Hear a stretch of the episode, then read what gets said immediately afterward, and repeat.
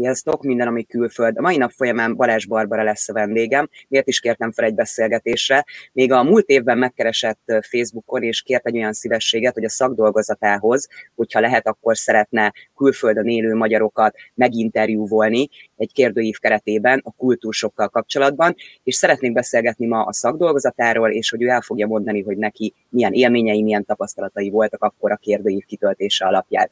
Szia, Barbi! Hello, sziasztok! Mi volt a szakma? Oké. Vágok. Mi volt akkor a címe a szakdolgozatnak, amit választottál, és miért pont ezt választottad? A szakdolgozatom címe a Kulturális sok változása a 2000-es évektől napjainkig címet viseli, bár azt hiszem nem találom, mert nem a kulturális sok változik, hanem amit leírtam meg, amire jutottam, az az, hogy az emberek hozzáállása változik meg. És azért ezt választottam, mert ahogy haladtunk az egyetemen a tananyaggal, a kommunikációs ismeretek órán, jött egy ilyen jelenség, amiről tanultunk, ez volt a kulturális sok, ami ugye az új környezetbe, az új kultúrába való belekerülés okozta sok élménynek a folyamata, és nekem ez így érdekesnek tűnt, hogy persze nyilván tudja az ember, hogy nem tehát a saját kultúrád nem az egyetlen kultúra, de hogy mennyire más lehet, és hogy mekkora sokkot tud ez okozni, és ez fogott meg, ennek a gondolati mechanizmusa, emocionális vonzatai az, amire kíváncsi lettem, és ennek utána jártam. A kérdőívet nagyon sokan kitöltötték. Neked így összegezve, hogyha csak tényleg a kérdőíveket nézzük, akkor te hogy láttad, hogy ez a kultúrsok hogy érinti a magyarokat? Hát ugye a kérdőívben is voltak rengetegen, akik azt írták, hogy azért elég hamar haza is jöttek, tehát egy éven belül, vagy egy-két éven belül. De mondjuk ez egy 20%, ami szerintem sok. A 137 főhöz képest az sok. Aztán volt, aki csak pár hónap, vagy ugye egyetemi szint, tehát az egy fél év, az a 3-4 hónap, amit kint töltött, és utána jött haza. De a nagy többség ugye, aki egy életre költözött ki, és akár egyik országban még másikba, vagy közben hazajött, és megint országot váltott, összességében azt tudom mondani, hogy adaptálódnak, egészen könnyen adaptálódnak, tehát annak nyilván volt egy oka, hogy elhagyták a szülőhazájukat, de mondom, tehát azt vettem észre, hogy gyorsan adaptálódnak, meglátják azt, hogy hogyan lehet megoldani egy ilyen helyzetet, akár a nyelvi kérdést, akár a lakhatást, szóval egészen összeszedetten tudnak gondolkozni, és nagyon elenyésző azoknak a száma, akik tényleg teljes pánik, és onnan rohanás, inkább hazamenekülni.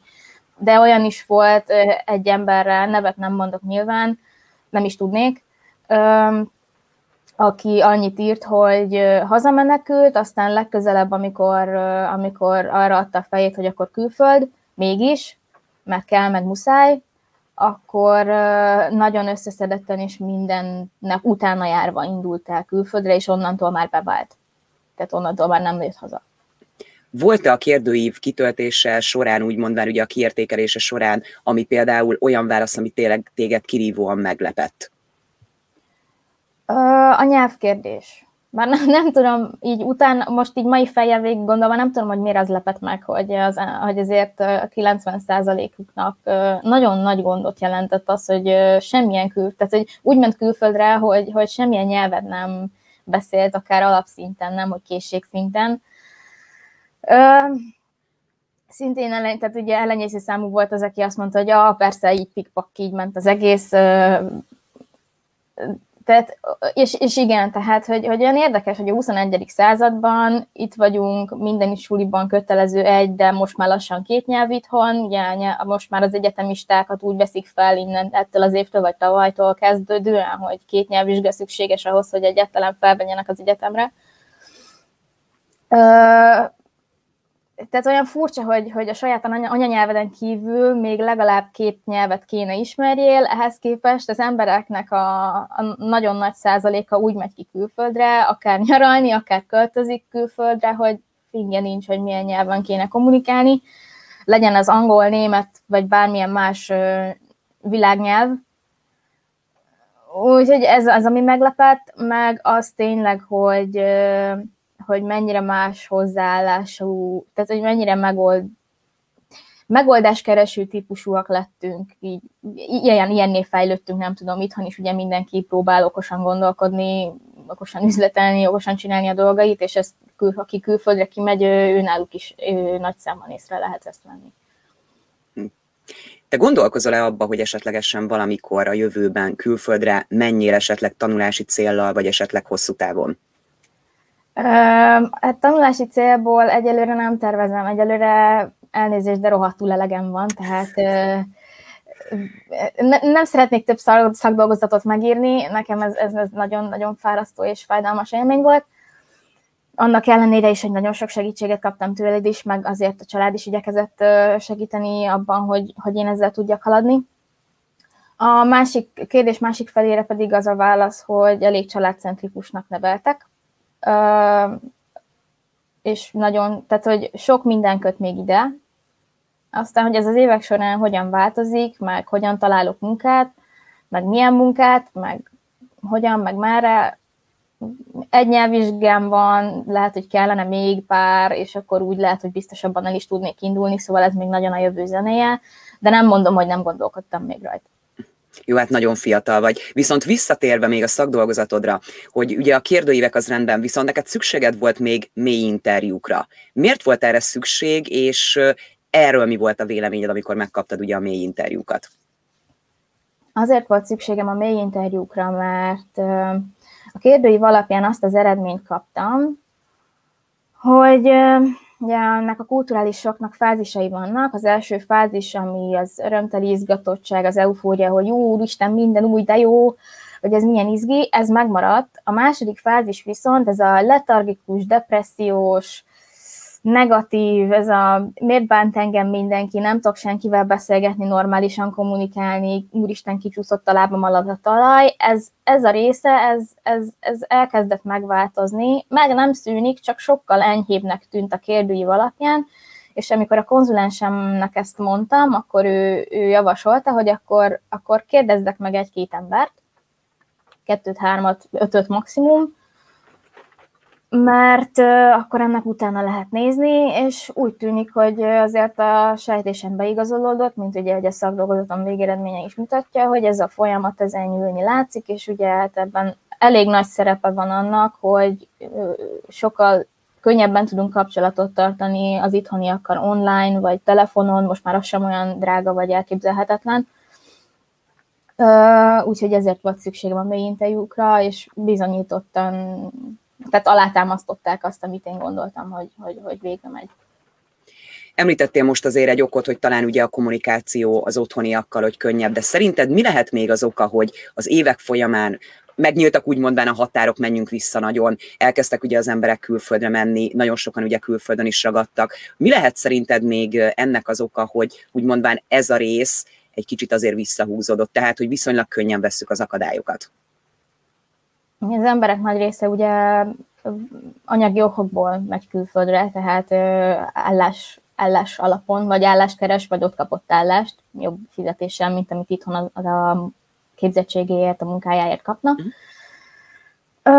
És ugye a kommunikáció mellett azért 21. század, tehát egyre nagyobb az online térnyerés, tehát már online keresünk állást, online keresünk ezt, lakást, autót, online veszünk. Tehát igazából most már le sem tudunk szakadni nagyon a netről. Nincs olyan aspektusa az életünknek, ami benne lenne ott. Ez okoz hatalmas változást, és amikor mondjuk 2000-es évek elején, ugye, amikor jöttek a mobiltelefonok, a számítógépek, az internet, nagyobb térnyerése itthon is, akkor azért elég sokan rákattantak, tehát ott is, hogy e-mailekben, ugye az egyik mély interjúban szerepel az, hogy a családjával e-mailben, netes kávézókból e-mailben tartotta a kapcsolatot. Ez nyilván ma már elavult, de ugyanúgy e-mailben, chatben kommunikálunk. De tényleg tehát, hogy most már nem tudunk leszakadni az onlineról, tehát a média, a kajarendelés, az autóvásárlás, a lakáskeresés, álláskeresés, ez mind online zajlik, és ahogy nézem, meghallom másoktól, akik mennek online állásinterjúra, ez régebben is így volt, nem csak most itt pandémia idején, hanem volt nekem olyan csoporttársam, marketing szakos, aki bizony online interjúzott, mert úgy volt jó, és ki is ment, azt hiszem Németországban dolgozik jelenleg.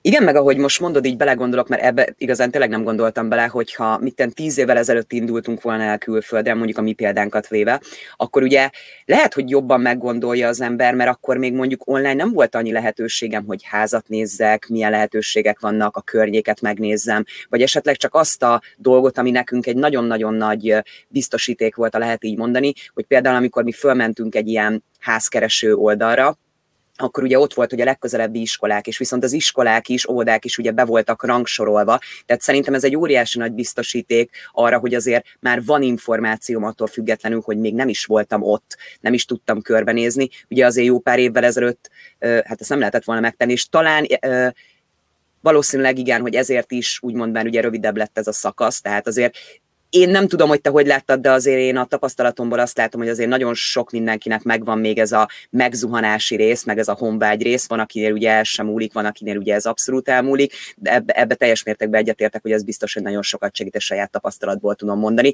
Viszont nekem lenne még egy olyan kérdésem, hogy fiatalként, jelenlegi helyzetben, ugye itt a vírushelyzet miatt a lezárások, becsöppentél ugye az életbe, befejezted a tanulmányokat, sikeresen lediplomáztál, munkakeresés.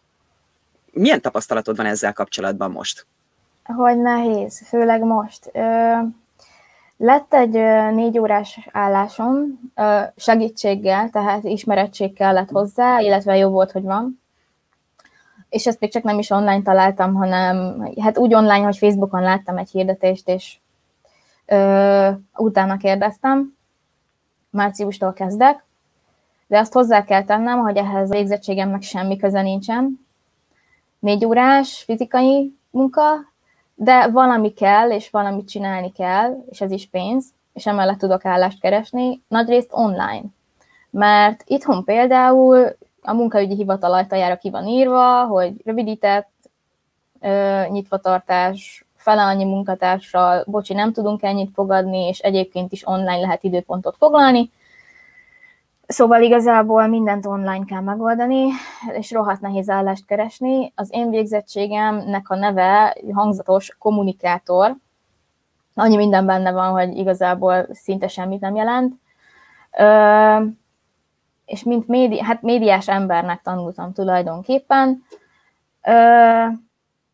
Nehéz, mert nem azt mondom, hogy nem keresnek újságírót, csak ugye a tévés média, az újságírás is körülbelül úgy működik, hogy kihalásos alapon. Tehát voltam én itt gyakornok a szülővárosomban a helyi televíziónál, nem keresnek embert, mert tele van. Ebben nem lehet dolgozni. Irodára most nem keresnek senkit, távmunka van, online munkavégzés van, amihez megkeresnének, az a vízgáz villanyszerelő, mentős, orvos, ápoló, nekem ilyen végzettségem nincs, meg most még kurzus sem indul, hogy esetleg kipróbálni, nem? Szóval így elég nehéz. És nézem végig, van egy nagyon jó barátom, neki minden a filmezés, tehát nem a film és videóvágás, hanem a scriptírás, a forgatókönyvírás, ezt is tanulta, elvégzett egy ilyen iskolát.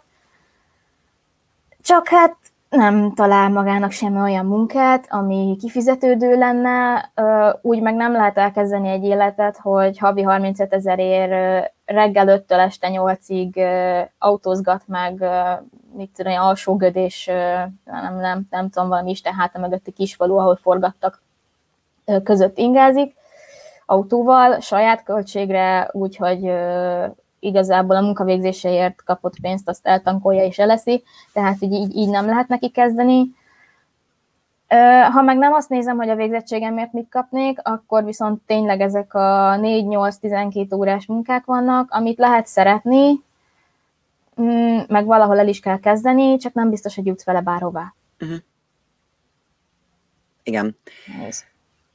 Azért neked a tanulással ment el az elmúlt időszak, viszont tudjuk, hogy Magyarországon is ez miatt a vírushelyzet miatt ugye komoly lezárások, komoly szabályozások voltak, vannak. Te hogy élted ezt meg? Tehát milyen változásokat látsz, esetleg pozitív változást, amit adott neked ez az egész helyzet, a szabályozások, a bezártság, vagy akármi a te életedbe, ami pozitív volt?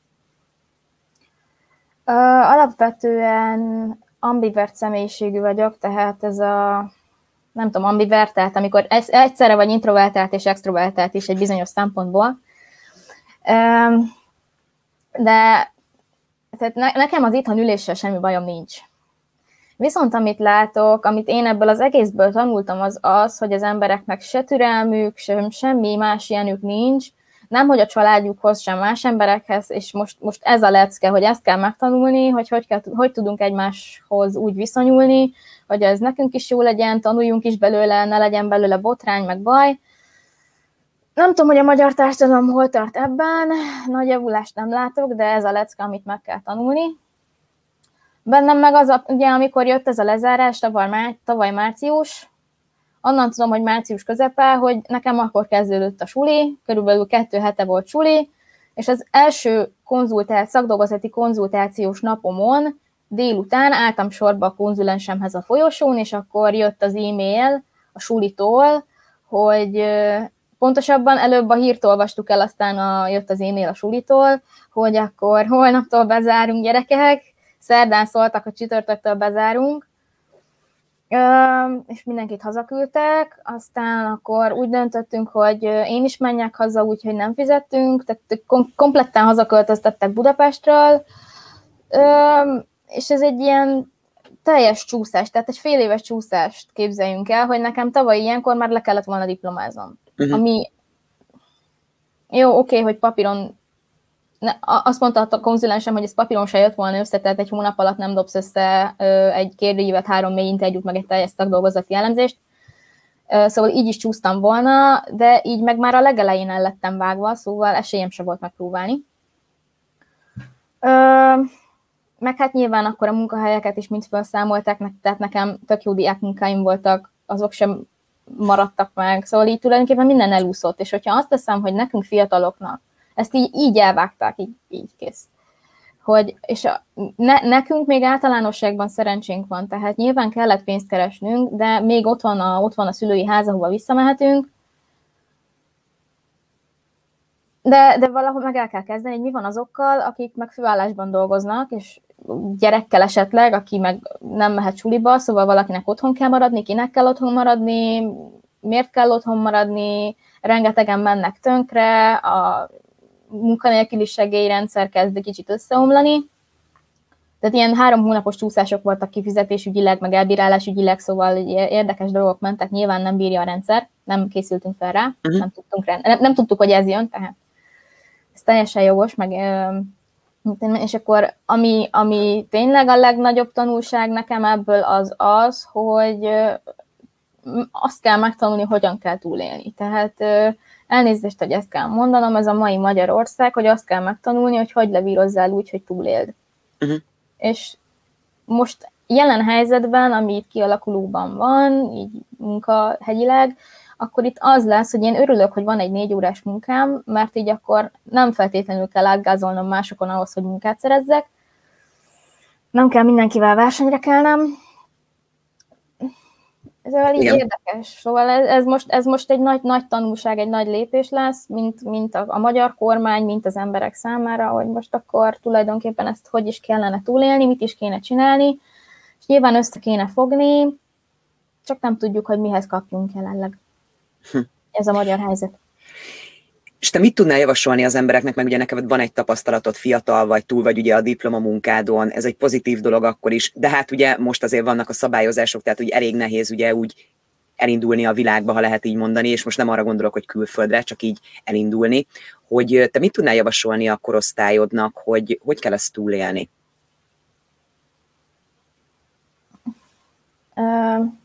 Ezzel javaslok bármit is, mivel hogy ugye tehát, hogy nekem megvan teremtve egy környezet, amiben nem vagyok rákényszerítve arra, hogy hogy menjek. Én szeretnék menni mondjuk dolgozni, akkor én most elmegyek dolgozni, márciustól olyat kezdek. Na de aki meg rá van kényszerítve, de nem talál semmilyen munkát, vagy amit találna, az nem annyira kifizetődőnek. Nem tudok nekik mit tanácsolni, mert nagyon szép elmondani azt, hogy persze bele kell adni apait, anyait az álláskeresésbe, vagy családot kell alapítani, vagy nem tudom, tehát ez is mind szép meg jó, de ha csak azt veszem, hogy mondjuk valaki bevállalja ezt a 3 gyerekes kormány által segítségnyújtásos hitellel ezt a 3 gyerekes projektet, hogy nem tudom hány év alatt szül 1-2-3 gyereket, és erre megkapja a mindenféle támogatást a kormánytól, meg a pénzt a lakásra, a gyerekre, stb. Ez nagyon szép, csak utána azt valamiből fenn kell tartani. Tehát most, hogyha most nem talál munkát, akkor később mit csinál? Uh-huh. Tehát oké, hogy itt van egy része annak a pénznek, amit kapnak, azt nem kell visszafizetni, de utána meg lejár a hitel, akkor megint kell fizetni, de miből? Ha nem talál melót, akkor miből? Mert egy gazdasági válság nem 1 évig tart, vagy 2-ig, ki tudja, meddig tart. Ki tudja, hogyan lábalunk ki belőle.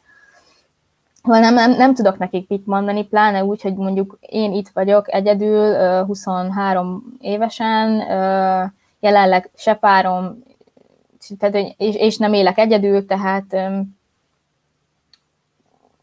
ilyen mamahotelszerű, amiből már én szabadulnék egyébként, ilyen szülői hotelszerűség, hogy aki meg egyedül él, vagy a párjával, és egyiküknek sincs munkája, szóval ez egy azért nehéz kérdés, mert nem tudok nekik mit mondani, mert nincs tapasztalatom. Ami meg le van írva szakirodalomban, az meg már elavult, meg erre a helyzetre nem érvényes. Az meg, hogy a pandémia hogyan tett bennünket tönkre, hát ezt kérdezzük meg azoktól, akik nem hordanak maszkot a boltban, vagy körbeköhögik az utcát, vagy nem tartják be a 1,5-2 méteres távolságot.